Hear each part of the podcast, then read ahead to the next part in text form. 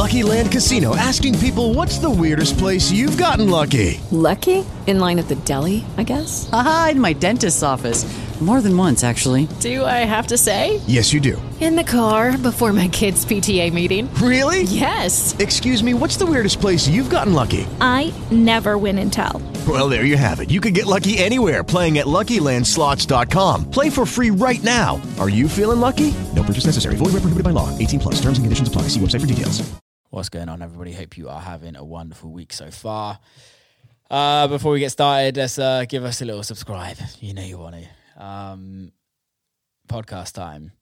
Fossil Archive slash RMK, um, aka lovely guy called Roberto. Um, I came across his music um, on Kneaded Pains, but I, I'm pretty sure I knew his his Fossil Archive project before that. But he released an album on Kneaded Pains, and it was just on another level. Um, I'm gonna butcher the name, but it's called Tungsten, um, and that came out in 2021. Um, and it's just an amazing album, um, sonically, just ridiculously good. Um, and yeah, I bumped into him at ADE uh, in October, um, and he asked to come on the podcast, and I wanted to get him on.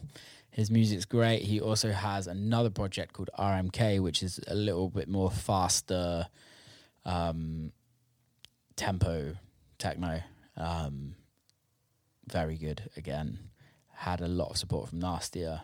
Plays alongside Nastia on regular occasions. Um, yeah, he's a lovely guy, really nice guy. So this is a really good introduction to him as an artist. If you haven't heard, and if you have heard of his music, then it's a great insight of some more about him.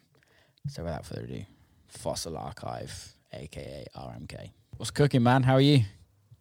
Good, good, good to see you again. Yeah, you too, mate. Last time I saw you was in Amsterdam, right?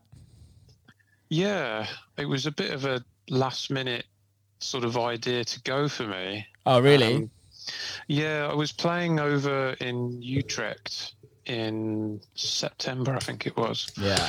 And I've got a friend who um, used to promote parties in Bristol. Oh, cool. Who's that? Uh, his name's Rich King. He used to do a night called Mikasa Sukasa. Why do I know that name? Yeah, he's anyway. They used to do parties over there uh, at the island, mm-hmm. some other places. Yeah, uh, Dare to Swing, yeah, Swingers Club. Yeah, yeah. Um, anyway, he moved over there a couple of years ago to Amsterdam, yeah. and um, I went. I saw him when I was gigging, and he was like, "Oh, you should come over for ADE," mm. and I was like, "Yeah, I should do." So um, it was all a bit of a last minute thing, but um, really glad I went, and it was yeah, nice to bump fun. into you as well. Yeah, it was nice to. Well, I don't think we we met. We've not met before, have we? No, but I'm a big fan of the podcast and everything. So oh, thank um, you, man. Well, thanks for coming on. Yeah. Means a lot. Nice pleasure. Yeah. Where are you in London? So I live in a market town in Hertfordshire called Hitchin. Ah, okay. Just, just outside. Yeah. One of my best mates lives in Hatfield. Yeah, I've literally been there today. Oh, actually. really? what's what's Hitch Hitchin on the level of Hatfield? You can talk shit on Hatfield; it's absolutely fine. I do all uh, the time. This is different. I mean, Hatfield is. I mean, I don't know Hatfield that much well, but it's more of a sort of post-war new town, I yeah, think. Yeah, Whereas yeah. Hitchin is more of a sort of, um, you know, uh, traditional cobble street yeah, square and Nicer. market town. You know. Yeah, yeah, yeah. Nice um, man. Nice. It's a bit more oldie worldy. Mm, that's awesome. I love it. Um, where I, are you? Are you in? Um, I'm I'm in Somerset at the moment. Okay. Yeah, yeah, okay. yeah. So I I flip between Somerset and you and Somerset and UK. Somerset is in the UK, obviously. Uh, Somerset and Detroit. So it's like chalk and mm. cheese, really. Um, yeah, they're um, pretty pretty polar opposite though. Yeah. Have you been to Detroit? I've never been, but I would love to go. I yeah. mean, the whole sort of music history side of it, I'm completely fascinated by. So, well, I think your whole sound is like a modern day Detroit. Really, I was just listening before. Obviously, I've, i I came across your music through Kneaded Pains. Sure. Um, and obviously I'm good mates with Alex, and you've released a few records on. Were we on the same release as well at some point? Were we on like Uh, one of I don't EPs? think so. So my my first release with them was my album. Oh, was that your first release? Yeah, Ah. yeah. I didn't know that. Um, I've known your stuff yeah. for, way longer then. you must. I mean, yeah. I mean, I, I my Fossil Archive label's been going since 2015. Yeah. Um, and I was doing bits and pieces before that on other labels Hmm. as well. Yeah, I Um, definitely know your stuff way before then. Then, 'Cause I, Yeah, I, used, I I, mean- play some of your records. Um, when did when did Mo, is it Motionless? Yeah, that was um, this year, earlier this year. That was on my label. That was on yours. I'm trying to think the first time I heard of your stuff. Anyway, it's really fucking good. Um, and Oh, thank you. um, it's very Detroit influence from what I can hear. I don't know that. Like, tell me if I'm wrong. Um, yeah, it's, it's yeah, it's definitely a huge influence. But I think for me, it's kind of like it's definitely there, but there's there's quite a few Dutch artists that are heavily sort of Detroit influenced as well, and I sort of reference those Ah, sort of as, a, as a kind of initial thing, and then so it's kind of full circle thing, really. It's really interesting with the Netherlands on how Detroit and the Netherlands kind of people from Detroit or artists from Detroit moved to the Netherlands for long periods of times in their careers and kind of were touring regularly there. And I guess, yeah, it was like the European home for Detroiters for a, to a certain extent.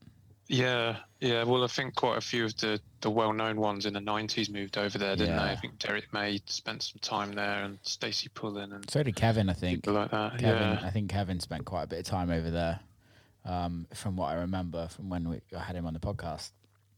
Um, I want to I want to dig into a little bit of like.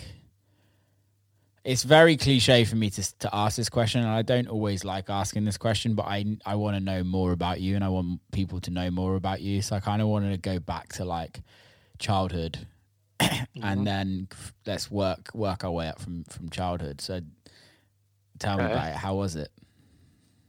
Uh, well, my I'm an only child, Okay. and I grew up in rural Leicestershire. I was in the definitely going to say the there's a there's a mid Midlands accent going on going there. yeah, East Midlands accent. Um, so my my parents are not really music people. I mean, having said that, though, the, my mum is into sort of more sort of alternative stuff than cliche pop. So Mm. I remember being a kid and she'd be playing stuff like Jean-Michel Jarre and Yeah. Enigma and stuff like that, which I found quite interesting. Yeah, And then um, my dad had various different jobs over the years, but one of them was to drive a coach. And one of the jobs that he did was driving the kids home from the local secondary school and Yeah. dropping them off at various places nearby in the local area. Mm. And when I was at primary school, probably about nine or ten, something like that, the coach that he drove used to stop outside our house. So he'd stop with all these kids on. I'd get on the coach, and then we'd drive to the to the nearby towns and stuff, dropping the kids off.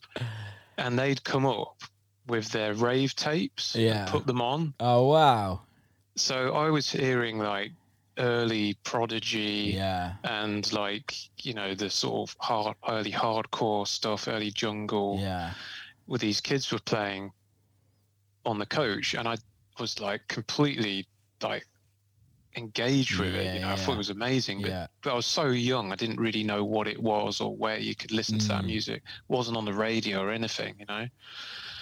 And then um when i went to secondary school we went on a school trip down to devon actually mm. to do like a, a week long uh, thing, activity week. Yeah. And um, one of my mates had a Walkman and he had a Mickey Finn damn, tape from Yeah. 95. yeah, And it was like all these. And late, later on, I found out that a lot of the stuff that he was playing in this set was like early Shy FX records and stuff like that. yeah, yeah, and uh, I was like, "Wow, what is this?" You know, it was amazing. And um, I was like, where where'd you get this music from? So he said, oh, there's a shop in Leicester called Five HQ, Mm. and they sell these tape packs there. So I'd like found this shop, which was really difficult to find, but once you were there. It, they had like all this amazing music, you know. So I started buying the tapes and getting really into that, and then eventually started buying records and then getting turntables, Mm. and then I was just like completely obsessed with drum and bass music for years. interesting. Was it big in Leicester? Yeah, because um, it's quite a famous jungle D and B DJ called DJ SS, who's from Yeah. Leicester, and he ran a label and still does called Formation Records, Mhm, Yeah. and um, he would put on quite big events Yeah. in Leicester and get all the big names to come play at it. He did stuff at Leicester University regularly, these big all night raves and stuff. And he really built a scene there. It was amazing, really. Mm. And there was lots of other little parties that kind of sprung up from that. So actually, although we I wasn't in London, like it was it was not a bad scene Yeah. in Leicester. What year we talking? Probably like early 2000s like 2001 Yeah. to that kind of Yeah. Yeah. maybe a bit before then actually because i got my turntables around the time of the millennium hmm um The Millennium Bug. Can you remember that? yeah i do remember that. What the fuck was that all about? well everyone thought that everything was just going to cr- Gonna stop? to a halt yeah Was it because it was based on the date? There was this thing where it was saying that you know computers couldn't deal with the fact that it was going to tick over yeah. and like planes were going to fall out of the sky and all this kind of stuff I remember it's quite that. funny really Yeah, I remember that. yeah There was so much hype about that. I know. I know. I remember being at school being quite scared about Yeah. it, but then everybody just kind of carried on normally on New Year's Day, and that was it. Then. Nothing happened. Yeah. It's like it was like the first conspiracy theory that was like big in the media that Mm. like was just an absolute joke. Yeah. Good times. Sorry, Yeah. I, I took us on a tangent there. It's all right. Um, so yeah, just got kind of involved in the local scene in Leicester. Met loads of people. Started playing a little bit in Leicester. Yeah. Then I went um, to Manchester and got on a course in, in Salford at Mm. university there to study acoustics. Mm. Oh, And interesting. part of the part of the reason for for moving to Manchester, it was a really good course to do, but also there was an amazing drum and bass scene in Manchester at that time. So you had like Marcus Intalex, Yeah. all that kind of solar stuff was just kicking off. Calibre was coming over Mm. regularly to play. Um, and it was it was amazing. Like the the solution nights, I was going watch Marcus play. Calibre was the resident, yeah. and it was like it was so good. Just got really embroiled in all the all the D and B stuff there. It And was a proper scene then. Like Yeah. early 2000s or just 90s, early 2000s. It was the same in Bristol. Um, up until like, well, Bristol still got a huge drum and bass scene. Um, but like Yeah, up until I'd say mid 2000s, when it was like 2010, it kind of dropped off a little bit. Mm. Um, but it's always been drum and bass has always been huge down south. yeah. some reason. The- well, the whole Bristol sound is like a massive thing, isn't it? It's, it's, you know, I was listening to some of those early DJ Die records again today. Actually, I want to get him on the podcast. I really Oh, want to get him on the podcast. all that crew are Yeah. amazing. You know, Yeah, it was. I I always like. I rebelled against drum and bass because everyone was listening to drum and bass when I and I was like, no, I want to listen to house and techno. Mm. And I was wasn't a fan of drum and bass for a very long time until I got to like, till I was like seventeen, and I was like, okay, I'll accept it. But like everyone around me just loved drum and bass, and that was when I was I was growing up when it kind of got a little bit more commercialized.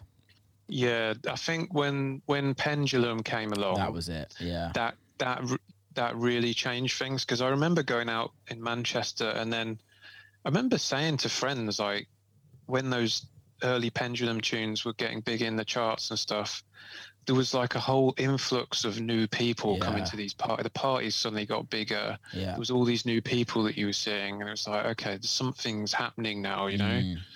Um, but when I was doing my course, I did three years in Manchester, and then I had to do a year in industry. Mm. So I came down to this area Yeah. and worked close to London, and um, started playing a little bit in London. Um, but also because the sound was changing and it was getting a bit more radio friendly and commercial, I sort of started to to kind of disengage with Yeah. it a bit and and because we were in london like i had a friend who was also doing his year out locally and he Mm. was really into house and techno so i go out with him a little bit in london so we go to like fabric and places like Yeah. that and it was at that point where i realized that a lot of the sounds in drum and bass that i loved came from techno or detroit techno Yeah. and i was like oh this is where this music comes from you know Yeah. and then I went back to uni, didn't do any music at all because I was so kind of focused on just getting my degree finished. And then came back down this way. I still, so the company I did my year out with, I still work for now. Oh, really? No way. Yeah, That's yeah. amazing. So um, yeah, and that was well, I graduated in 2008, so Mm. I've been there full time since then. As an acoustician, Um, Yeah, acoustic consultant. That's Damn. my day job. you are literally the best man to know when it comes to doing studios. Then. Yeah, studio stuff I don't tend to get involved in. I mean, I know a bit about it, but I'm more. I do sort of noise impact assessments Okay. mainly, so um, it's more planning related development Makes work. sense. So designing buildings for plant noise and entertainment Hmm. noise and stuff like that. Um, That's interesting. yeah, yeah, and that's a whole like other conversation to Yeah. to talk about that. To be honest, but um, anyway, I, I I came back down and then just kind of really fell out of love with drum and bass and got really into techno, and um, that that was it really. I just sort of started DJing a bit locally Yeah. put on a little night in Hitchin, and then we we moved to London. Me and some Mm. friends started putting on nights in London, and I was then making techno, and then probably around 2009 or t- 10, something like that, I, I did a gig in Liverpool, Yeah. and this guy called Jamie Anderson was playing, Yeah. And that's where I met Jamie, Yeah. and he. Like I mean, we're, we're still like best mates now. Jamie's he- wicked. He's such a nice guy. he's he's the man. Like he really helped me. Yeah. and um, yeah, and, and and we we sort of really hit it off, and he he he helped develop me with my production, and then signed some stuff to his Artform label, Mm. and and I was off and away really. Often now you're now you're here. yeah, Jamie. I I he, Jamie helped me with the record years ago. Um, I don't want to say the record because it's awful and I hate it now. But at the time, it was amazing. and yeah, he's super talented. I was listening to his Idiot Proof stuff the other day. Yeah, Uh, yeah. I haven't heard the new stuff that they're doing. But Oh, I it's wicked. Yeah, I, I can't wait for it to come out. Is it out Yeah. yet? I think it's about to come Yeah. out. I'm not quite sure. Oh, they was as Idiot Proof so good. Like really fucking good. But So did you know Jamie when he was in Bristol, or was it, had he gone by that point? he's in he was in Berlin by then. I went and worked with him in Berlin in the in the basement. Is he still in the same Yeah. studio? yeah, Yeah. yeah. He was sharing with Florian Meindl. Yeah. Um, but Florian then moved out and he is sharing with someone else now. Ah, Okay. Yeah, that that whole studio share is so wi- such a wild concept to me. Whereas like somebody comes and works at night and then somebody comes and works in the day. I'm like, who are these people that are working at like from midnight to six in the morning? I Yeah, I'm I'm a, I'm definitely a morning person. yeah, I'm nine I to get five. up early. I love working early in the morning. Yeah, do you? I'm I love it. Yeah. It for me it's like I treat it like a job. So it's like I wake up and I I might go to the gym and then get in the studio. And then I might work till like midnight if I'm working on something that needs to get done. But like I it's very much like okay, five's done. If I've not got anywhere and I don't need to carry on working on something, then I will just hang up my headphones for the day and Yeah. move on. I mean, there's a danger of like just overdoing it, isn't there, and burning out. hmm Yeah, I I think also I, I feel like there's a part part of your music creation production career where you have to just you have to just put the hours in, and you oh, have Oh, totally, and you have to just yeah. like get good, and that takes hours and hours and hours, years and years and years of just like getting good. You just um, got to do it. Yeah, literally. But I think when there comes there comes a point where it's like, okay, technically you can do everything, and now it's purely the like creative side of things. I think that's where you kind of, well, for me, is like I need to give it time, and I don't need to write another club record that sounds the same as that I've done before. It's like I need to go and do something else. So what do I need to do to be become creative to then make a different record? Um, Yeah, it's funny because um, I'm not sure if you know, but I had surgery a few weeks ago on my yeah, back. yeah. You mentioned something. Yeah. Um, so I've not been working since since I had the operation, Yeah. but I've been able to just kind of do little bits in the studio Yeah, it, most days actually, and just just doing it every day over a couple of weeks, I feel like so sharp at the moment. Yeah. You know, I feel in such a good place with my music because normally. Because I'm a I'm a single dad, I've Yeah. got two young kids, so I'm looking after them in the week, It's a lot. and um, they see their mum at weekends, which gives me a bit of a break. But Mm. normally, it's like working full time, being a dad, and then trying to do the music in the week. It's Yeah. like it's full on, you know. So how do you, how do you balance it? oh, sometimes I just don't know, to be honest. There's, I go through with the music side. It's like I go through periods where I'm just I'm just too tired to do it, so I, Yeah. c- I just can't I can't force it. Well, But I then thi- other times I'm feeling really creative, and then it's kind of like just, but it's always in short spurts, yeah, you know. I, I totally agree because I think sometimes, like what I was saying, is sometimes you have to force it at the beginning. But when you're trying to create something creative and you're not just doing it just to learn, like you can't force it. You really can't. And I think also, I don't know about how you work, but for me, it's like I'm going into the studio trying to write a record. I'm not going into the studio to just jam. Like I've never been a Yeah. jammer. Um, Yeah. Do you, are you a jammer? Um, not really. I'm No. always intending to kind of come up with an idea and then finish it Yeah. through. I mean, I, I sort of, well, so I learned to produce with drum and bass Mm. to a certain level, and then when I started doing techno, I had a bit of a grounding, but then kind of had to learn how to kind of get a good sound with techno, and that's Yeah. that's evolved over a long time. Um, but when I switched to doing techno, I set myself a, a target, and I said every every idea that I start, I have to finish it Yeah. and I've always stuck to that. Like I It's a think there's like just a couple of tracks where I've started it and just thought, oh, I'm not going to finish this. Literally, like I finish everything, Yeah. and it it really helped me learn how to finish tracks. You know, it's a really good tool to to do. It's a really good tool to like work out how to finish records. So many people can't finish records. And like don't get me wrong, you don't have to finish them like so they're perfect, but like there's a level to where it's like I can now finish records and I have 50 unfin I have 50 records that are, that at this time might not sound great to me, but in a year's time I'll listen back and go that was fucking amazing. And now we Yeah. can sign them like it. Yeah, I think it's so valuable to have that. and also just knowing when it's finished. Yeah.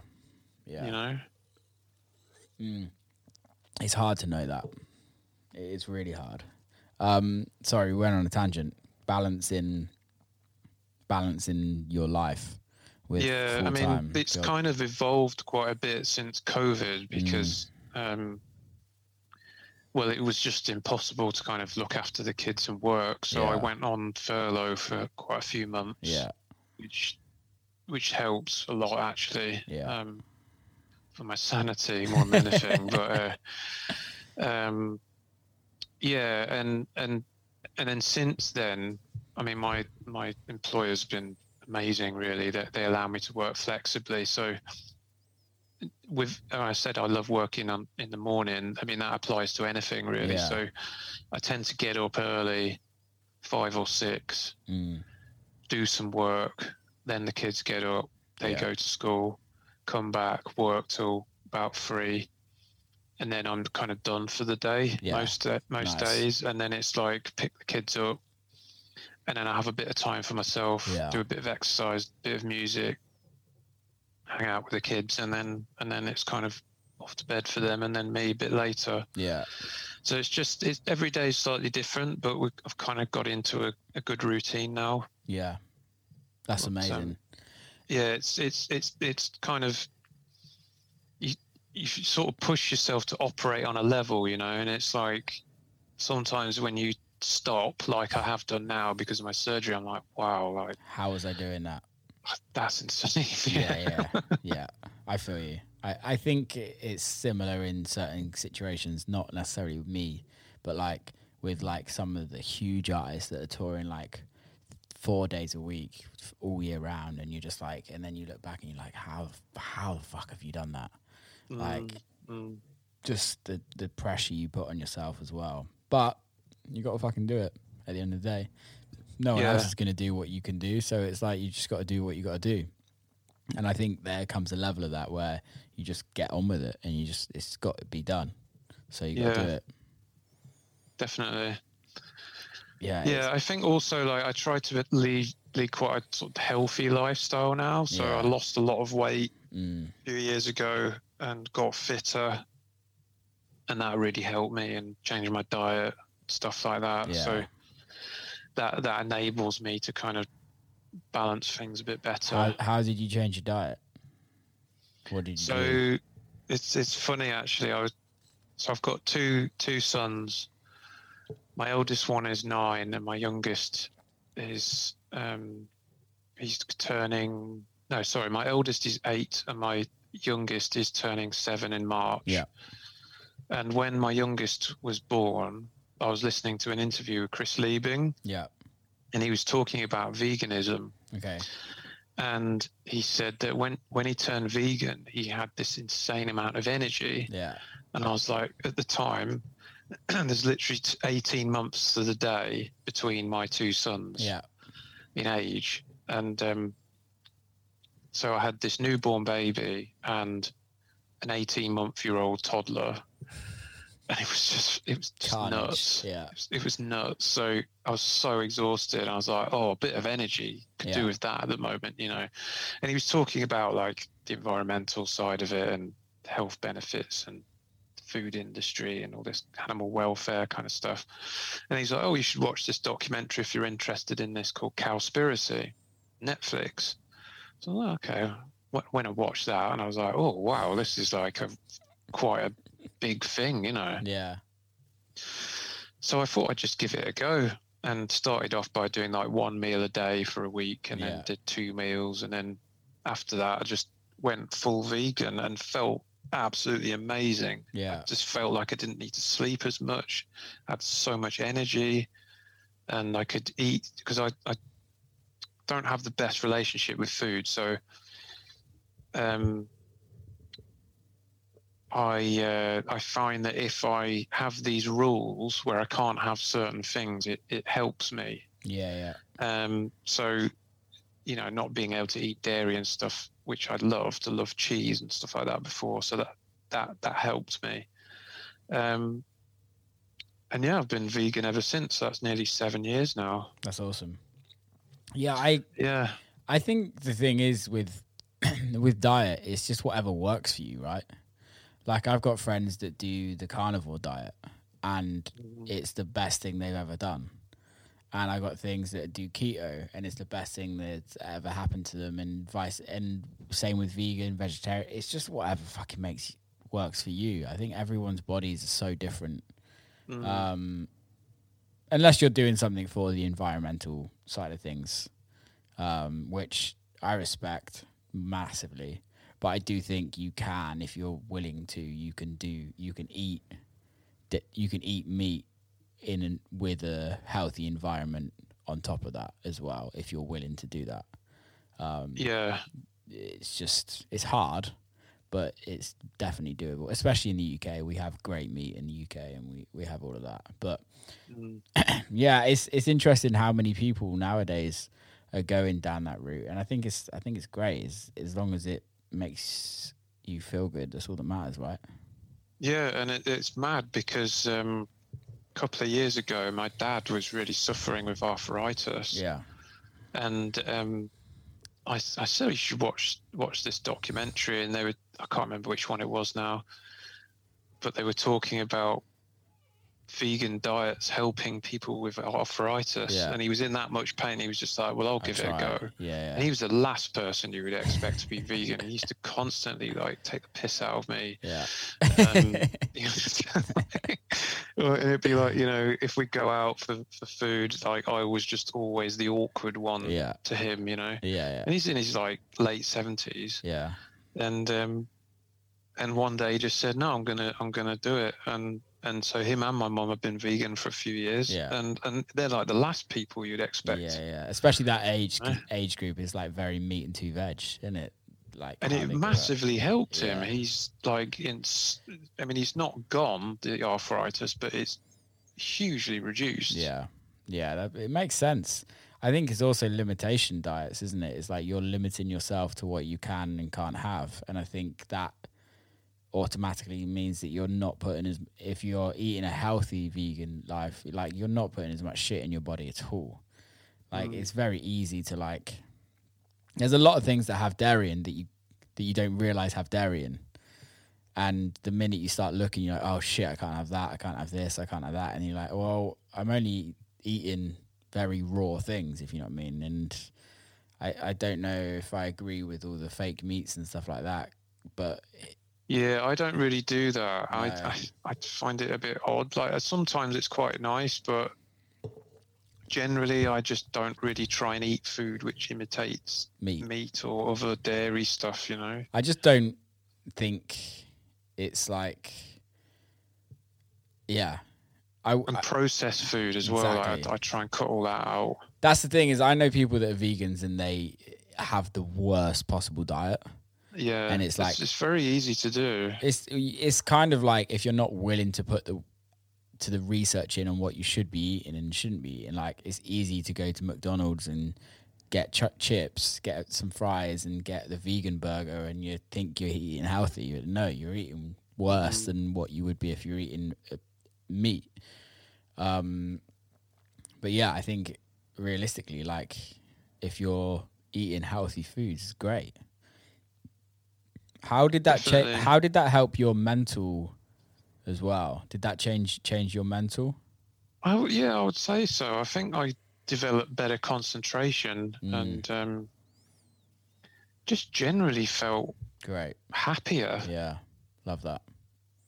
but also like I I mean I, I can't at the moment because I'm recovering from my surgery but I exercise a lot Yeah. I love to exercise and that that helps keep me calm and Mm. and um you know a bit more balanced Yeah, totally. What What did you do to your back, if you don't mind me asking? so uh, when I was younger I used to play cricket Yeah. and didn't play for about 15 years and I started playing a little bit in the garden with my kids because the they showed a bit of story. interest This is the classic story. I know where this is going. so um, tried to get them enrolled at the local cricket club Yeah. because the club here is absolutely amazing. They Yeah. they sold off a bit of their land for housing, came Mm. into a load of money, and completely rebuilt the whole club. Amazing. And they've got top facilities there. Yeah. So I was like, okay, this would be a really good thing for the boys to get into. So um, inquired about getting them in, and they were just a bit too young still. Yeah. Last last well, the summer just gone, but I I was quite keen to try it again. So they said, "Oh, you should come down to the net." So I went down, and then they asked me if I wanted to have a game, and then started playing a few games. And I thought I had quite a decent level of fitness, so I can I can run like half marathons Yeah. and, and all this kind of stuff. But that doesn't mean anything when comes to cricket, which I quickly found out. And almost every match, I would injure myself doing something or other, And then How? it's just the strength. So like tearing a hamstring when you're setting off to run. Ah, okay. Yeah. Uh, there was one match where I dived to stop the ball, and just before the ball it came flying towards me and hit a divot and popped up and smacked me in the mouth. my mouth just ballooned out and was blood pouring out everywhere. Who would have thought? um, who would have thought cricket was so violent? It's brutal, mate. It's I don't. really I don't think it's brutal at all. But them balls are hard. yeah, those I balls are brutal. Yeah. Yeah. But they anyway. I started bowling a bit in the in the nets, practicing, and uh, the the guy who was standing captain for one one match that I was playing, he said, "Oh, you look quite good in nets. You should bowl." So I was like, "Okay." So I was bowling and was getting smacked all over the place, but then got a wicket. So he's like, "Well, I can't take you off now because you've just got someone out. So I have to keep you keep you going." And um, basically, as I ran in, you sort of jump and transfer your weight through your pelvis Yeah. and the disc right at the base of my spine prolapsed basically so Oh. it, it came out and i had the worst pain you've ever felt in my lower back um, the pain kind of went but then i was left with sciatica Yeah. which is like the shooting pain down down my right leg through the nerves and what Mm. happens is the disc has bulged out and you've got all the nerves that go down your the back Yeah. of your spine and the, the disc was pushing on the nerves Yeah.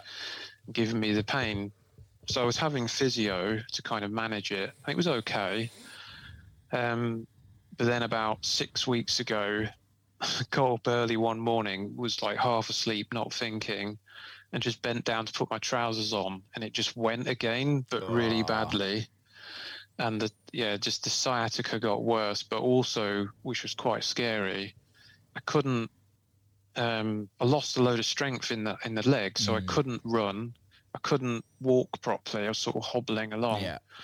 so i went to see the physio again and he said oh this is this is quite bad now so you need Mm. to see a, a specialist so i went to see the specialist and he said i'll do a scan on it so we know what's going on but i think you've got a prolapsed disc because I didn't know what it was up until that point. Yeah.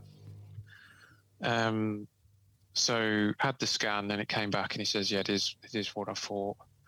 Uh, because you've got the loss of strength. Normally, if you just had sciatica, you just kind of manage it with rehabilitation. Yeah. But because you've lost the strength as well, that's quite serious. So yeah, yeah. he said the best thing to do is have surgery, and they basically it's called a microscopic discectomy. Yeah. So they make a small hole in your back and they, they go in and basically remove the bit of the disc that's that's prolapsed, Mm. clean it all out and Put it back. put in. it back. So when I woke up from the surgery, I had no sciatica. The, I didn't have full sort of strength back in my leg, but it felt a lot better. Wow. And that was like That's literally a few hours later. I was walking up and down the, the corridor slowly in the hospital. So do you feel? Is it like you feel much better now than it? Than yeah, before? so I got the, the leg feels like I got a new leg. really. Yeah.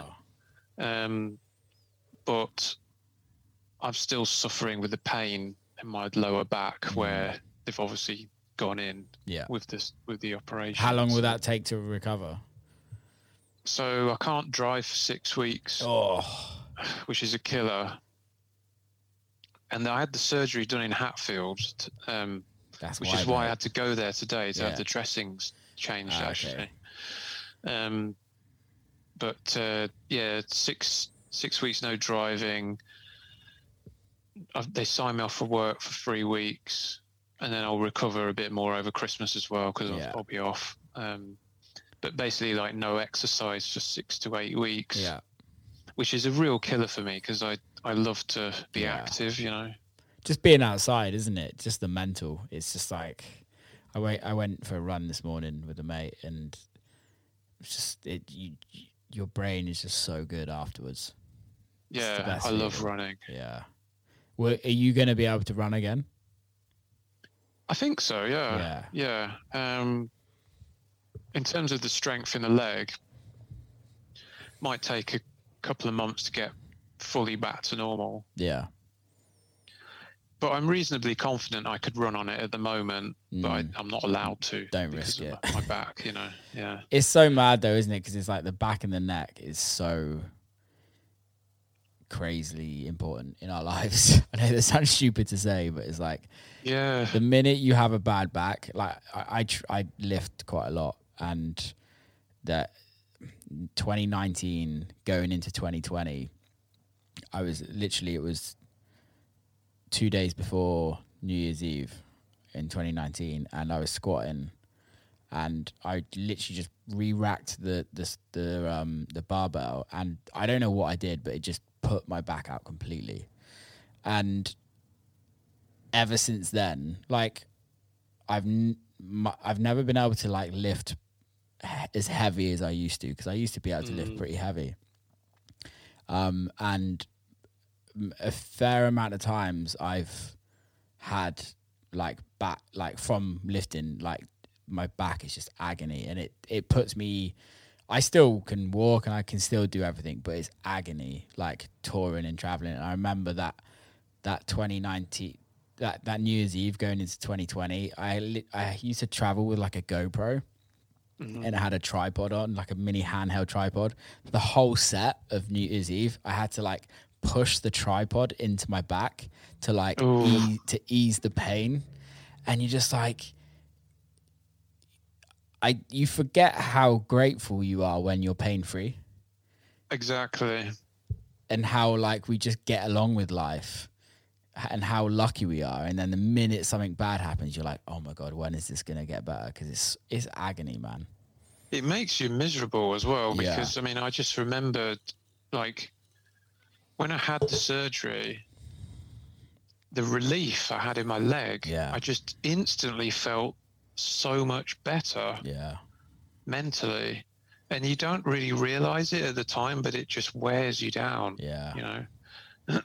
Yeah, my dad broke his back um, years ago, years and years ago, and like I remember like the healing per- period for him as well, and it was just it took it was it was about a year of just like get it constantly like, but it and it's just always there. It's always like a dull pain, and you're like, Yeah. fuck, that is awful. Don't ride horses. That's that's the thing. Oh, is that how he did Yeah, it? Yeah, he fell off a horse. oh, But yeah, we're lucky, man. We're lucky to be healthy. We're lucky to have healthcare as well in in the UK. I know people talk shit on the NHS, but we're very lucky to have. Did you do, did you get it done on the NHS or private?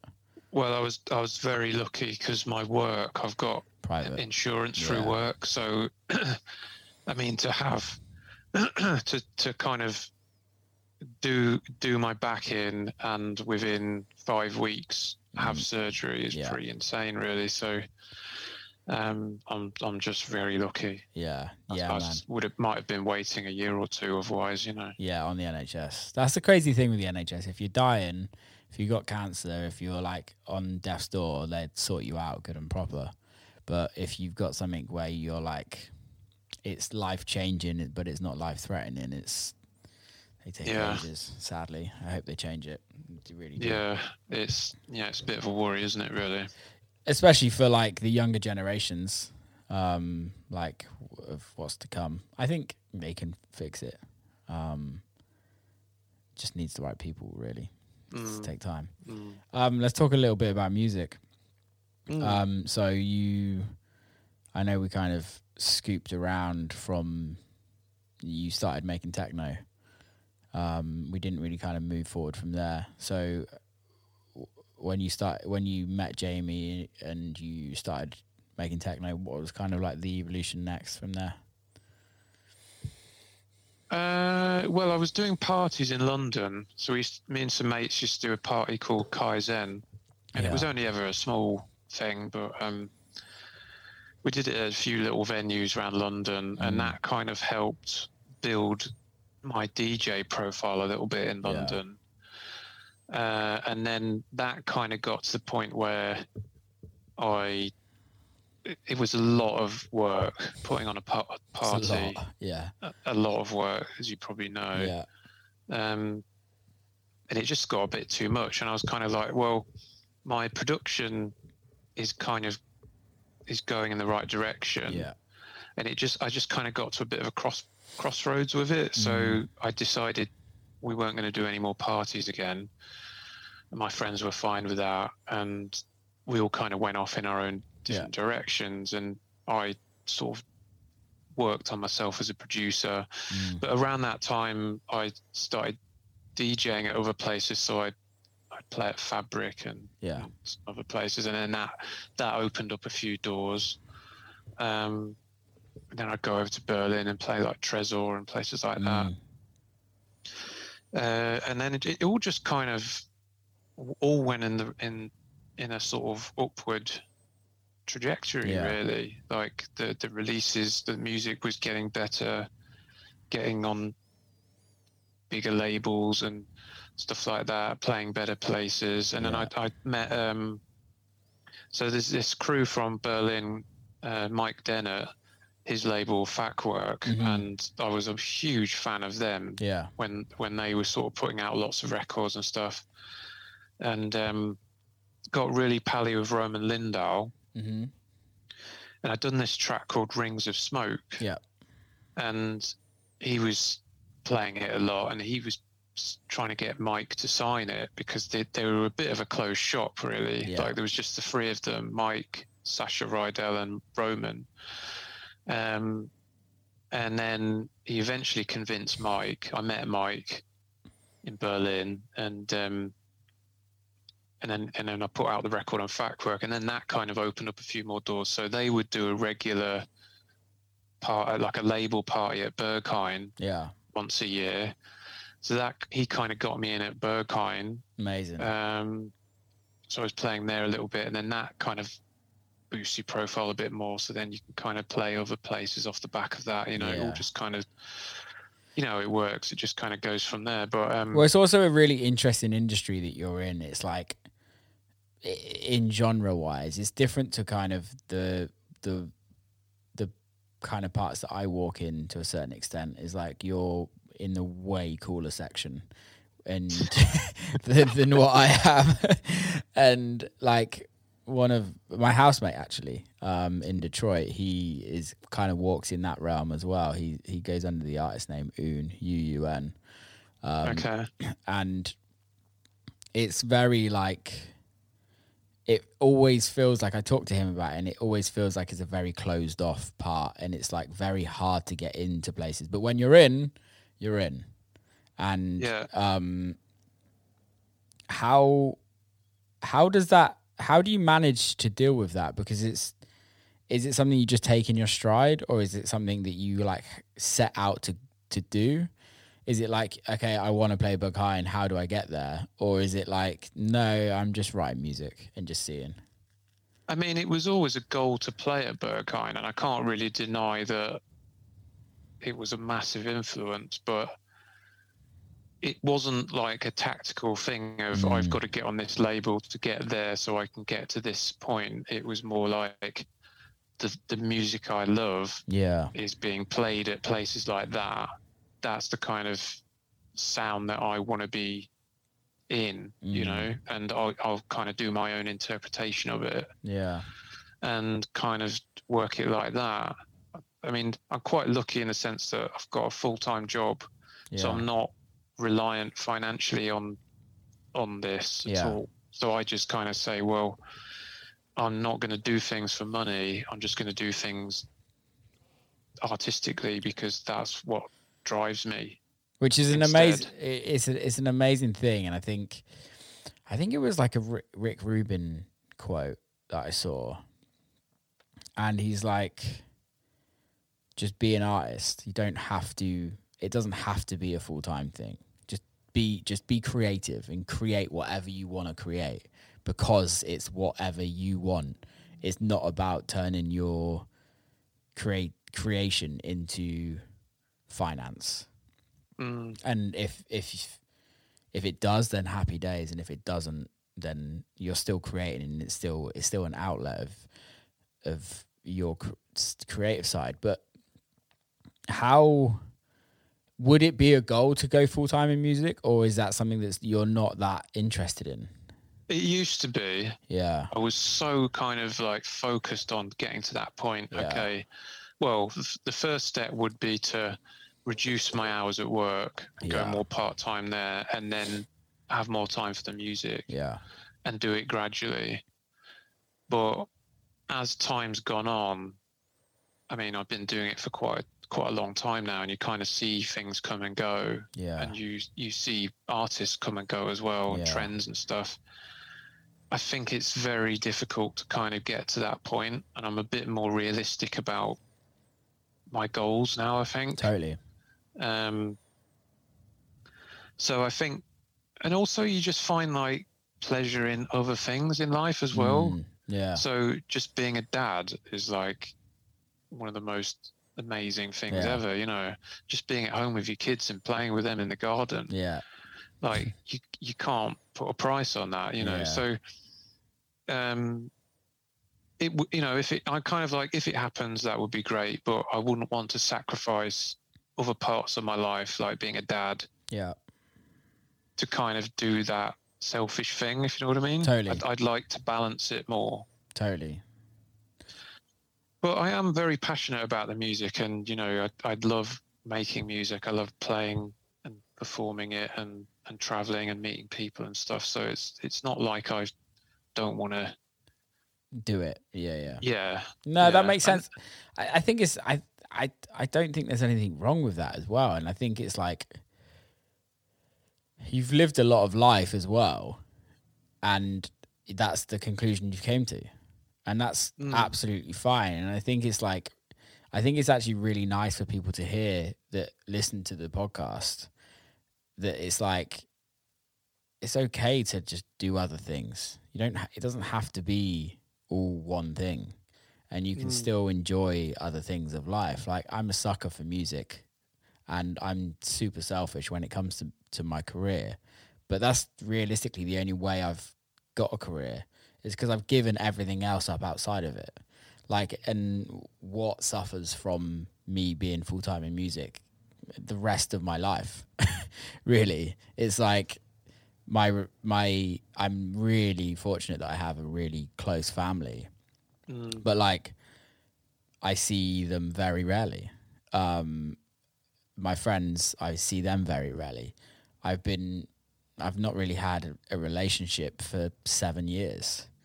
Like there's there's lots of like the, the the idea of having kids for me is is, is not on the on the playing field at all. Um, and there's a lot of those things that like that you do have to sacrifice to you don't necessarily always have to sacrifice, but there's a level of sa- of sacrificing something because you just have to be selfish.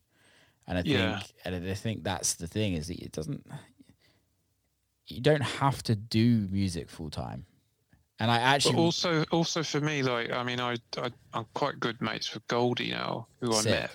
Basically, like it all kind of went full circle with Yeah. my drum and bass thing because I was I was so into what Marcus Intalex was doing, and not long after starting my label, Yeah. he got in contact with me and was like, "Oh, I don't know how I've not found your music before, but it's really great." Jesus. And I was like, I was just like, fucking hell. Like, I emailed him back. I was like, you're my hero. To go to all your nights and all this. And, um, and then kind of struck up a bit of a friendship with him. Yeah. Um, and, you know, it's, tragic what happened to him he passed away. But um, I met quite a lot of other people close to him. Wait, who passed that. away? Marcus did. I thought you were on about Goldie. No, no, Mar- this is this is Marcus. I'll, I'll get to Goldie. Ah, okay. Sorry, I got so confused then. I was like, wait, Goldie's I def Goldie's definitely still alive. Yeah, he is. Yeah, Yeah. I can confirm that. anyway, it was through Marcus that I met. I met Goldie basically. what was and, Marcus's full name? Sorry. Um, uh, Marcus Intalex. Ah, Intalex. Ah, okay. All right. Yeah. yeah, and he called. So he used to do techno under the name Trevino. Yeah. And uh, well, there's a drum and bass guy around the corner from me actually called Skeptical, Mm-hmm. Yeah. And uh, I'm quite good mates with him. And he put me in touch with Goldie, and I hit it off with Goldie because you know the Marcus connection and stuff. but he said to me recently because I was on the phone to him and he was like, I said, "Oh, you know, I'm just like not feeling the music at the moment. You know, I'm just doing other things and Yeah. taking a break from it." And he's like, "Don't worry about it. You've got to sometimes do that. Just have a bit of a break." recharge and then you'll come back to it and i i really feel like that now like over the Mm. summer i didn't didn't do much but then i feel like so energized again with the music Yeah. you know? Just having that little break really helped me. It's so important and i think having being able to have the break does make you like we, you can't always be creative and i think the difference in our world is because it's very much single based like work like you're mm. just you're expected to release bangers right? And if, mm. if your record doesn't do well within the next within the first month of it being released even sometimes two weeks it's like on to the next and then on to the next and it's just a constant release. Whereas we look at like bands right? And mm. kind of the the the more traditional ways of releasing music and albums and it's like well the band goes in to the or the artist goes in to the studio for six months they write an album they then release the album they then tour the album for a year and then they take a year off and then they start the, the whole process again. And i think Yeah. the difference with the dj culture is that you have singles every month sometimes every quarter whatever and then you're touring all the time 24/7 and then during the touring schedule you're expected to write more bangers. And it, it's non-stop completely non-stop. Um and it's hard to be creative 24/7 all the time. How did you find lockdown um, I was really fortunate. Uh, so the beginning of 2020, I launched my label pre-lockdown, um, and then I'd just done an open to close tour, which was like 20 dates in America, open to close, and then it was lockdown. Um, I had a lot of releases ready for the record label already for my label, that's, and we just carried on releasing. Um, and I wrote a lot. I I went in on lockdown and just wrote so much music. Mm. I struggled with. I was also very fortunate. I came out of America and I came back to Somerset where I have my place. I live next door to my parents, so like I get to see them every day. Like I live in the countryside. In the countryside, lockdown didn't really kind of happen. If you know what I mean, it's like I could still mm-hmm. walk around my walk around and exercise every day, and I was very very fortunate. So lockdown didn't I didn't struggle with lockdown. What I struggled with the most was coming out of lockdown on and the creativity. Is I was burnt out because I'd written so much during lockdown where and I also came out of lockdown with a completely different perspective on my music and where I want to take things. Um, and I'm still going through that a little bit. Well, I'm writing a lot of music, but it's still like not exactly where it where I want it to be at this moment in time. Um, what about you? Uh, well, I found the first initial bit very difficult because I was I was at home Yeah. with the kids. I, I was on furlough, um, and just was not in the best headspace. Yeah. Like I was kind of, no, had it together, but just was a bit concerned about what was going to happen Yeah, yeah, and then um, after a little while, I was like, okay, I'm going to try and get back on the music because I've got a bit more time. But because, but up until then, I was just like, well, there's no real context for this music. yeah. Like, if I write some dance floor tunes, there's no dance floor to play them on. yeah. So what's the point? Um, but then I got this new synth. I got the Behringer Model D yeah, which is the Mini Moog emulator. yeah, And then it was just like, this is the synth that I've needed for years, which life. I've never had. I ne- and I didn't know that I needed to Yeah, do yeah, like yeah. proper, like chunky chord sounds and stabs and all that kind of stuff. And I was like, this is fucking amazing. And Mm. I, that was it then. I was off. So Is I it wrote, polyphonic? like- no, it's monophonic, but it's got um, Duophonic on it. three three oscillators and you Ah, can tune okay. them all differently to Yeah, make a chord basically. Amazing. They do do a polyphonic version, but it's a lot more expensive. Yeah. anyway, once I got that, I was just like, I just, I was off then. I think I wrote about four albums worth of tunes. Damn. Um, and was just like loving it. Mm. And that was the, so the album that I put out on Kneaded Pains, the Tungsten album, was was the result of of just working up stuff over lockdown. It's such a fucking good album as well, man. Like I love that. Oh, album. thank you. It's really, really good. It was Um, just like I was always like overthinking what would be the concept for an album, how it should sound, what the track should be. Yeah. And I just got in this amazing headspace. I was just writing every day, just Mm. seeing what happened. And then before I knew it, I got a bunch of tracks which all work together as a as an album, you know. And I, Yeah. and I sent it to Alex, and he's like, "Yeah, it's great. Let's put it out." didn't didn't say anything about like changing stuff. He was just like, "No, that's that's good." That's, This is do." why I love Alex. And we're talking Alex from Dense & Pika that runs Kneaded Pains, also runs Hypercolour. Um, I want to get him on the podcast, but he doesn't do interviews. He won't do an interview. He's a fucking wanker for it. But he, Could get him on as Minder. I know. I really should. I love his Minder stuff, actually. Um, Yeah, it's wicked. but it's. I He, love. he lets you be a full artist. This he, is the he, he doesn't he doesn't interfere at all, and that's really refreshing. I he he tried. There was one record I sent him an EP for. It, it, I can't remember which one it was, and he like sent me some feedback on it, and he was like, "I think you should try this," and then literally like a day later, he was like, "I- "Completely ignore everything I said. It's a great record." and I I love, and I think because he's like been so he's so um experienced in releasing records and puts zero pressure on everything. There's there's zero there's zero pressure. Like nothing's gonna do really well.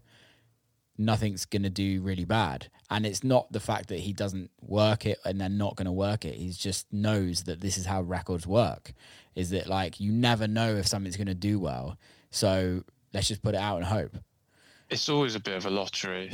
Especially in especially in like the more underground you go it's mm-hmm. like and the more cooler like more left kind of genres it's like is somebody going to pick it up who knows is is it going to do well is a dj's going to play it uh, if DJs play it, is Shazam going to pick? Is is Spotify going to pick it up? Because we definitely know radio. It's not going to be on a radio, apart from like maybe a Radio Six or Annie Nightingale or something like really left. But Well, you might get it on a on a uh, essential mix or something. Exactly, Like that, yeah. they've, they've got someone interesting on. Yeah, but it's it's never going to be like A list radio one, right? So it's like there's only a certain level that these records can actually go to um, when you're purely making strict underground techno records. It's it's it's the only. So and I, I that's why I love the record label as well because it's like I can just tell he he gives he just allows everyone to do what they want to do Mm. which creates amazing music. But I, I also was able to do a lot of thinking through lockdown. So with my because I I'd been going under the the artist name Roberto for Yeah. for years, and we kind of got to the point where it's like people trying to find you on Spotify and stuff is difficult because the name's not that unique, you know. Um, so I changed it to Fossil Archive, which is the name of my label because it's a bit more unique. But it's it's funny because like it seemed like the sound just before lockdown had really changed in Yeah. techno, so it got a lot faster, and a lot more aggressive, darker, Shitter. and that's just not really, yeah, it's just not me, you know. Yeah. So you suddenly find yourself in a position where you could go and play Berghain and Tresor and Fabric Room 2 quite easily because Yeah. that's that's the kind of stuff they're booking, and then all of a sudden you can't play those places Yeah. anymore. And where do you where do you fit? So I was Yeah. thinking, well, I don't want to stop doing my Roberto Fossil Archives stuff, and I still do that sound, but I thought, well, that that kind of faster stuff. The only other people that I find that do it really well is like the Advent and Steve Rachmad as Sterac and people like that. Mm. And I and the old sort of hard groove records, those Ben Yeah. Sims type stuff Ben Sims from the early 2000s. Yeah. I really And like. I was like, well, um, I, I love all that stuff. So why don't I just kind of do my own version of that? yeah. Because that would still be relevant. Um, so I started this RMK alias, Mm. and I was thinking, who could I send? it? I just started playing around, like 140 BPM, really like loopy, functional Yeah. stuff, but like funky and a bit more soulful in places as well, you know. Yeah. Um, and then I kept seeing Nastia pop up. Mm. She was playing this kind of stuff, so I, I and I knew that she she'd been playing my stuff before, so I got in contact with her and said, "Oh, I've come up with this new project. What do you think?" She's like, "Oh, this is really cool. Keep sending me tracks." So I just was writing stuff for her basically Amazing. for her to play in her sets Yeah. And then that kind of took off and it's like i've got to the point now where although the rmk name is not like a big thing it's it's becoming more it's or it's giving me more exposure than Totally. fossil stuff you know It's interesting how how how sounds evolve and some you just have to evolve as a person as well and as a, as an artist. And I think sometimes you just got to do what feels right. And if you can start an alias and you you're still writing music that you absolutely love then what, what's wrong with it? I think it's amazing that you can do that like especially it was mad. Like she she then because she's got this they, it's Nechto the label but Mm. in uh, ukraine they call it nijta okay. And um, she's like, "Oh, we're going to do this party in Kiev. I'd like you to come and play and do a live show as RMK." So I was Mm. like, "Okay." Anyway, I got there, and it was this old Tetra Pak Yeah. factory. amazing It was like fucking four thousand capacity, and the sound system was like just brutal. It Yeah. was absolutely amazing yeah and I, I'd only ever done a few live shows as Fossil Archive, never Mm. played live as RMK, so it was a whole new set to learn. And then she said, "Oh, I'll put you." She she basically put me on the main stage, playing after her and before ETAPP KYLE and that Daria, Daria Kozlak. I can't remember what her surname is, Yeah. but she plays a lot with ETAPP. So it was like the peak time slot on the main stage, and I'd only ever put out a couple of tracks on a label on a compilation. Never played as RMK, and and that was my first RMK live show as Wow. well, and it was four thousand people. fucking hell I the was just like, oh my god! how do you how do you do a, the live show? Like, what gear are you working with, or is it all Ableton? No computer. Oh, amazing! Yeah, so I went. I played at Fabric a few years ago, and um, I I did the warm up in room two. Finished the set. It was packed in there, and I said to my mate, "So let's go and have a look in room one." So we went in there. Mr. G was playing live, Oh, he's the best man. and it was um, one of the Ben Klock curates nights. Yeah. So he was playing live in room one, and we were stood there watching him on stage, and he had an old MPC Mm. 2000 and a Mackie analog mixer, Yeah. and that was it. Yeah, And I was like, "This is how you do it. Yeah. Like this, it sounds phenomenal, and is like not somebody just looking at a screen, yeah, and is totally hands on, and it just looks cool." Mm. And I was like, "Oh." So I, I, mate, I work with all the people I work with. They're all kind of geeky. musicians on the Yeah. side, you know. He got an old MPC 1000, like Yeah. the one before the one Mr. G uses. And he got an old mixer. And I was like, can I just borrow it to see if I can get something going? And he's like, yeah, it's just like gathering dust in his Yeah. flat. So I borrowed it and started getting some sounds out of it. And I was like, oh, this is really cool. So I went out and bought basically the same setup as what Mr. G uses. It's Yeah. a MPC MPC 2000 XL. It's got 32 megabytes of memory, Big. and uh, it's been converted so it's got um, sound cards. So you've got eight mono outputs, Mm.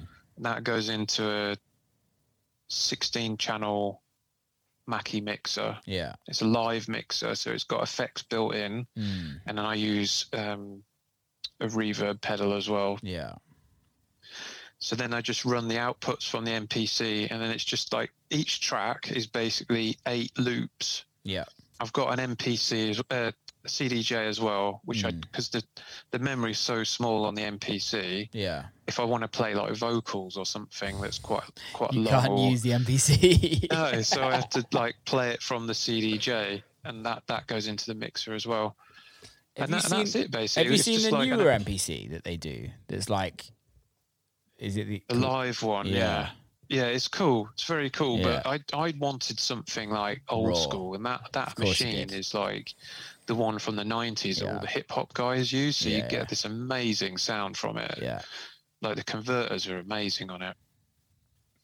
Once you run that through this analog mixer, it's just it's so good. It really good. warm sounding, you know. And you basically play the mixer like an instrument Yeah. and you're arranging on the fly with the faders and the EQ and everything. It's like so much fun. How does it work with like going from record to record? So that's what I struggled with initially. So I would literally like do a track Yeah. and then fade it all down and then load up the next one and then go on to the next one. And I'd use the CDJ to maybe play something, Yeah, some yeah. effects, sounds, or something in between. What I've what I do now because I've with all my RMK stuff, I pretty much use the same kick drum Yeah. for all the tunes. So I've got the same kick drum throughout. So I can kind of pull everything back and then maybe just leave the kick and then you go on to the next one and it just goes seamlessly into the next track Yeah. and then you can start fading stuff up again. And how many tracks like can that. you do in a in a whole set? Because obviously the MPC's got not got huge memory. So how does that work? I mean, it it it, it varies really, but I've got something like 16 tracks, all sort of preloaded. But Yeah. it's, I mean, you only tend to get an hour anyway, so you, you're struggling to do that many in an hour. Yeah. Um, I guess you can drag them out as well if you need to. you can, yeah. And like that's always a bit of a worry, like if the DJ's late or something. Yeah. like, what on the do I do? last tune, you're thinking, "Oh God, I'm gonna have to draw this one out." But um, I, that, so also like I've got a few more tracks than I need to do for Yeah. the set, so I can kind of jump around a little bit if I need to. But it, honestly, like I mean, I've DJ'd for years, and I still DJ, but the live is so much fun. How I big love it. is it? Is it hard to travel with? It's not too bad. So I get um I've got a flight case for the mixer. So when I fly, that goes in the hold. And then I've got a wheelie case where I can fit the MPC and all the cables in. Mm, And that I take that in hand luggage with me. yeah. So worst case scenario, my luggage gets lost. Yeah. I just need them to, to get me a mixer on the night, you know. Yeah, yeah, yeah. That makes sense because there's a, quite a lot of people that start doing live more, like Rainer, Reinier, Zonneveld. Like I know he does a lot of live, but it's he a lot of it's rider, so that he they're like Mm. the rider is a lot of the live gear, and they have to get that the tech rider. I did Um, think about that, like specifying a mixer, but I always, always think like if you take your own, at least you know it inside out, I and you know it's like going to work properly and stuff. Totally. You know, Well, it's like the, it's this is. I've actually noticed this way more after COVID. Is the amount of venues I go to and like the effects buttons fucked or something's fucked on the mixer, and you're just like, you're paying a lot of money for these artists to come and play, and you're giving them shit equipment, and you're just like, why? Mm. Like it mm. just doesn't make any sense to me. But fucking club owners, I guess. yeah. So, is are you like fully like? I know you said you still DJ, but like, are you do you want to go down the full live route?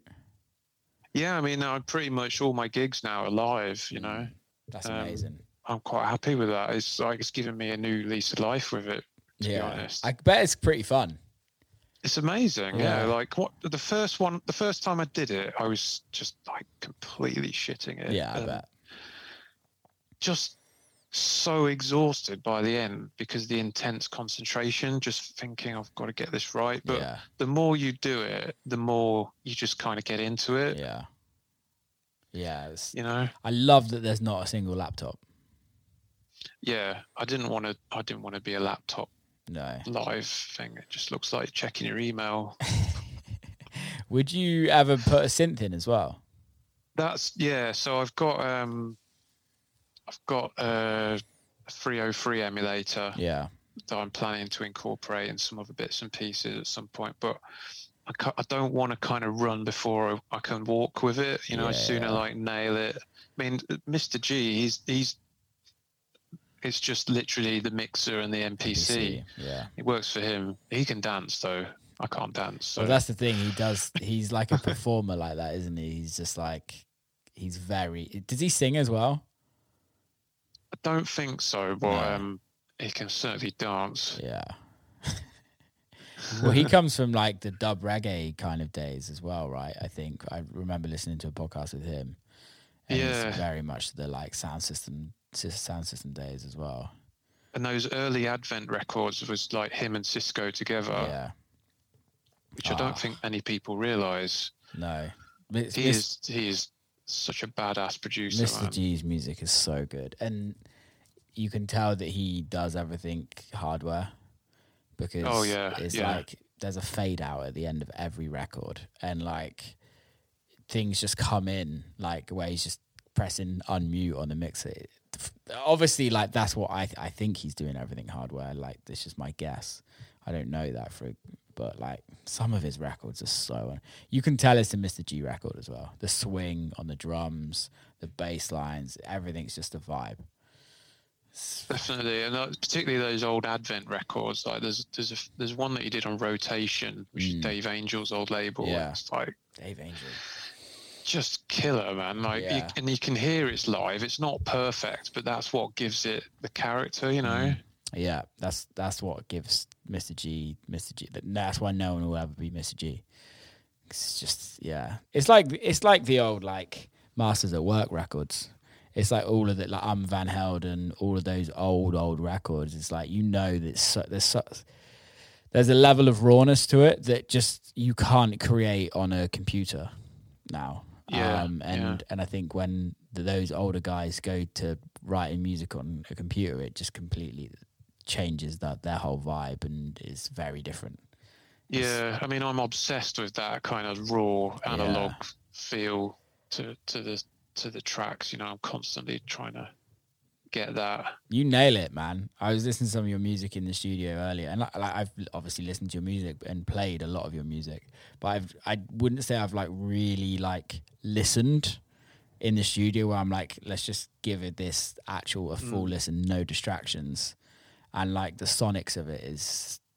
There's not many people that can that are creating sonically records that well mixed that that like where you can hear everything, but there's just something that just brings it all together. Oh, thanks, man. I really like it. It's, it's really solid, man. Really solid. Um, so is the plan to just go fully on this RMK touch, or are you? What's the plan? I don't think so because I. It, I mean, it's also slightly different conceptually on how to make the track. Yeah. So the fossil sound is much more like let's get the synths, you know, powered up Yeah, and play stuff in live, and like it's very hands-on. Yeah. And I use the computer as more like a tape recorder. And once it's all kind of recorded, then I'll go in and arrange it in the computer and mix it there Oh, cool. whereas the RMK stuff is a bit more sample based. So I'm Mm. not necessarily using the machines. It's a bit more in the box. Yeah, Although if I do an acid track, then I'll be like jamming that in live. yeah, Um, so it kind of gives me two different ways of producing, Yeah. which just you know keeps it more interesting, you know, definitely, definitely.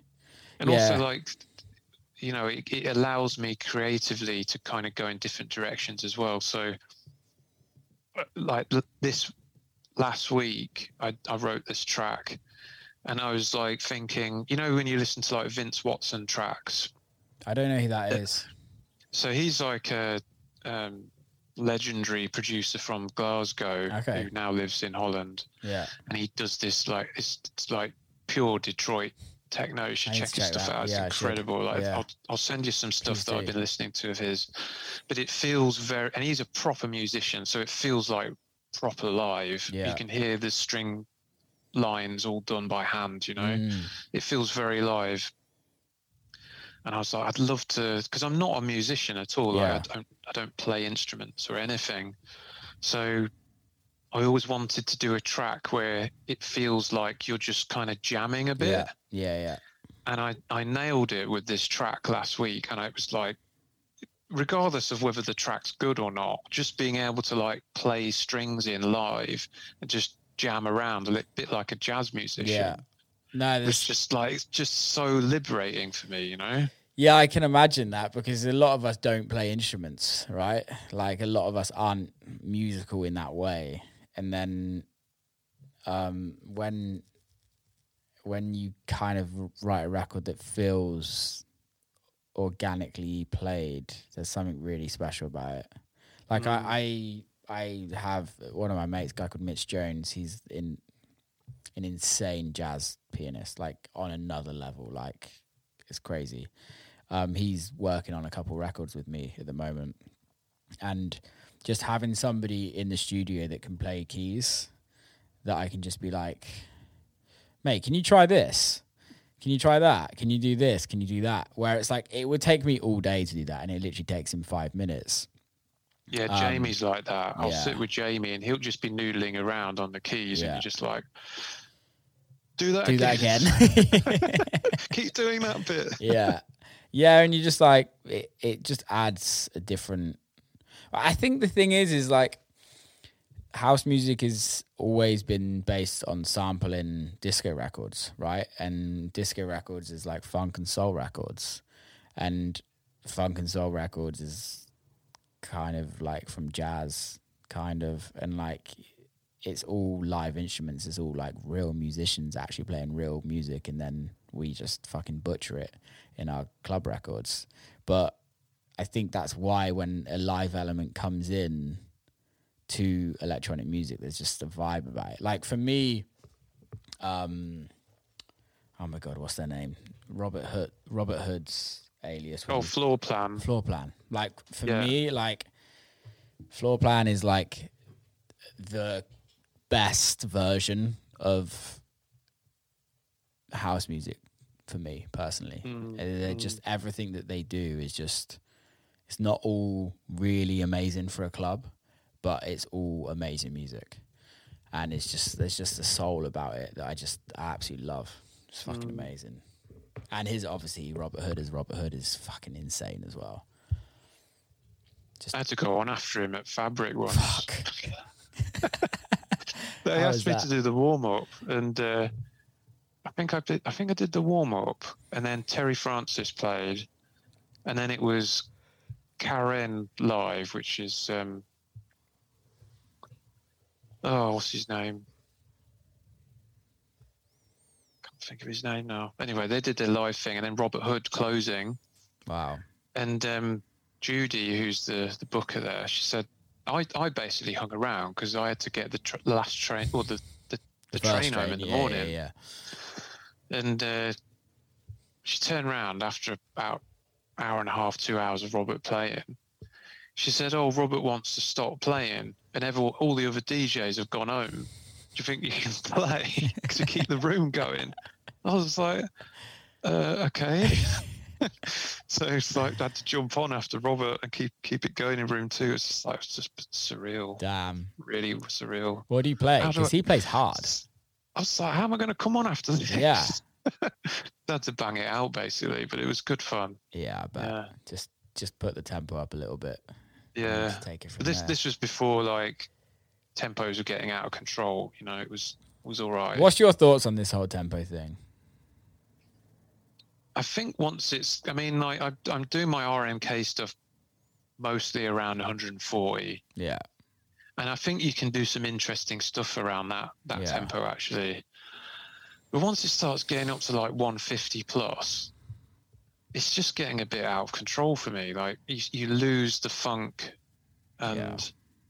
it's just too machine-like. And and I also like I remember going to Berghain years ago, and it would be like a marathon, Yeah. and it felt like it could be a marathon because everyone was playing at like 130 odd Yeah. BPM, and you could just groove to it. Mm. But how can you dance for 12 hours to 150 BPM? You can't. You just, even with drugs, like, it's, you just can't. I, I don't see how people can do it. So I don't know how it relates to like social media and this kind of like high energy, quick satisfaction thing. I, Yeah. I don't know, but I'm not a fan. No. I think there's a few people that do it really well, but generally, I'm not a fan. Yeah, I'm. I'm. It for me. It's it's just a fashion. It will change. It will it will leave, and it will something else will happen. But I- in the 90s, techno was like, It was fast. well, it it got fast. Yeah. it got really fast, like end of the 90s, early 2000s. And then minimal came along and it just killed it off. And then it all kind of reset. Well, minimal was a big fuck you to te- to it back then, right? And Yeah. minimal minimal got extremely minimal and then it got a bit boring and then something else came out of it and i think it's just always the always the case is like these things happen and it will go out of fashion just like Yeah. It'll, it'll, it'll all just yeah change again. I I just I just miss the soul out of it. I hit I there's I I'll be honest I I've I can't listen to it.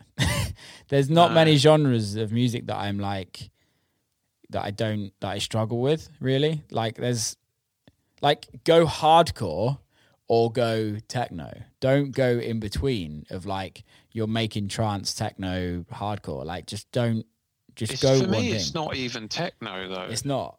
It's not. It's, I I mean, it's it's interesting because when I saw you at ADE, literally about ten minutes before I was speaking to you, I, I won't say who it was. I was speaking to somebody else who was playing, and I said, "Oh, I haven't seen you for years. Uh, Last time I saw you play was at Fabric." Yeah. and they were like, "Oh, that's when I did um, that sort of classic techno sound." Yeah. and I was like, "Yeah." and then they were like, "Oh, um, I don't really do that anymore. Like this, uh, this kind of hard, Yeah. hard techno things. Like I just do that now." And that, and, I was kind of like thinking, "You sound like you're not even into what you're playing, you know." And I think that's quite common, isn't it? Like Yeah. DJs get to a certain level and then they just play stuff that they're not really doing, but it's just a bit of a job for them, you know? Well, I think it's just like c- commercialization of the industry where it's like, what do you have to play to sell tickets? What do you have to play to get a following on social media? What do you have to play in these circles? And like, I, I have conversations with some of the biggest bookers in the in America of some of the the the, the biggest like electronic music festivals, and they're like, we don't get it, we don't like it, but we have to book it because I've had a conversation with with a, a festival booker as well, exact, exactly the Yeah. same. But I, I think the thing that I struggle with is that it's you don't have to book it and you don't have to support it if you don't like it because realistically people are still going to be coming to the festival. Um, but hey, like I'm not a festival booker, so that's why I, I, I that's why I have that view on it. Um, yeah, it's it's definitely interesting, but it will change. I I'm so far removed from that. Like I see it a lot, and it's weird because I kind of walk a weird, weird career where I get booked on techno lineups and I get booked on like more commercial lineups. So I kind of walk this weird line, um, but it just doesn't appeal to me in the slightest at all. I think that's why um, it's just important to kind of do what you what you love. Yeah, yeah, I you agree. know, not get caught up in watching what everyone else is doing so much. it's it's the it's the only thing to make you happy.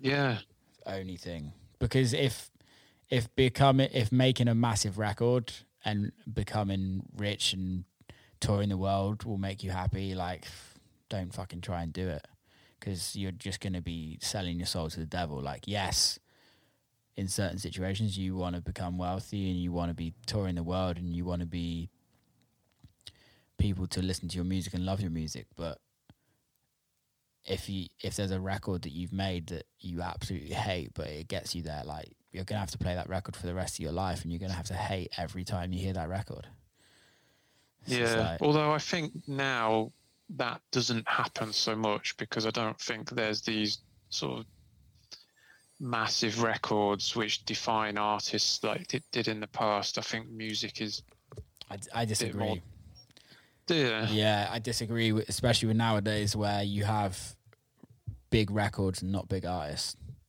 In more in the major major realm, with you have artists that that are brand new that have hit records as their first records or their fourth record, and it catapults them. But the only reason why it catapults them is because that one record did so big, and then they are known for that one record, and hopefully they like it. Is that a DJ thing though, or more like a band's? DJ thing. Yeah. See, I I don't. I'm not in that world Yeah, at all, so I, don't. I don't know. You know. Yeah, it, I've seen it way more since COVID than I have pre-COVID. Hmm. Way more. But I think it's because house music's become way fashionable, and major record labels are signing artists, and major record labels have never, in the, especially in the electronic world, have never wanted to build an artist. They want to sign the biggest record Mm. and and there's never any plan on how the artist is going to grow from that in the future. It's how can we make this the rec- the biggest record, and then we don't give a fuck about their second record, or if their second record doesn't do as well as their first, they get dropped and we move on. So, yeah, it's it's weird, but we're doing what we love, which is the main thing. Yeah, totally. I think that's the most important thing, really. Yeah, yeah, man. I mean, me running my own label, it kind of gives me that creative output, you know, not yeah, I can kind of dictate things a bit more on my own terms, and Yeah. I guess that's the same for you, isn't it? hmm Yeah, that's the whole reason why I did it. It was just so I don't have to sound like anybody else. I can put music in, put music out as much as I possibly want, or as little as I want. Um, yeah, man, I love it. I love it, dude. We've just done an hour and a half. Wow. I know it fucking flew, flew by. Um, I would say we can keep going, but I've got a podcast in a bit, and I need to need to go to the toilet. Yeah, it's a good idea. um, mate, thank you so much for coming on. It's been really, really nice to like actually sit down and have a have a good conversation. And let's do this again in the future. Um, yeah, likewise. please keep sending me music. Your music's amazing. Um, how can people get in touch with you? How can people follow you? How can people listen to your music? Yeah. Um, well, I've got my my two main artist names now, so Fossil Archive and then RMK, which is R dot M dot K. And uh, Instagram is just Fossil Archive RMK. Search for that. Cool. You should be able to find me. Uh, I do have Facebook and Twitter, but I'm not as Active. sort of active on there. So, but you you can find, you could certainly find Fossil Archive on Facebook, Cool. RMK and stuff like that. So, um, and yeah, just, check out the music. It's all on Spotify. Do you have a Bandcamp or anything? Yeah, if you go um, fossilarchive.com, that takes you to my Bandcamp page. You can find all my labels music there. Cool. Cool, man. Dude, Yeah. thank you so much for coming on. Um, this is technically coming out in January. Um, so happy new year. Yeah, happy New Year to you. um, but yeah, man, have a good one and thank you so much. Thanks, Will. It's been great. Big love. Stay on. And that is a wrap. Big love to him for coming on. Love that episode. Um, hope you have a great day. Keep safe. See you next time. Lucky Land Casino asking people what's the weirdest place you've gotten lucky? Lucky? In line at the deli, I guess? Aha, in my dentist's office. More than once, actually. Do I have to say? Yes, you do. In the car before my kids' PTA meeting. Really? Yes. Excuse me, what's the weirdest place you've gotten lucky? I never win and tell. Well, there you have it. You can get lucky anywhere playing at LuckyLandSlots.com. Play for free right now. Are you feeling lucky? No purchase necessary. Void where prohibited by law. 18 plus. Terms and conditions apply. See website for details.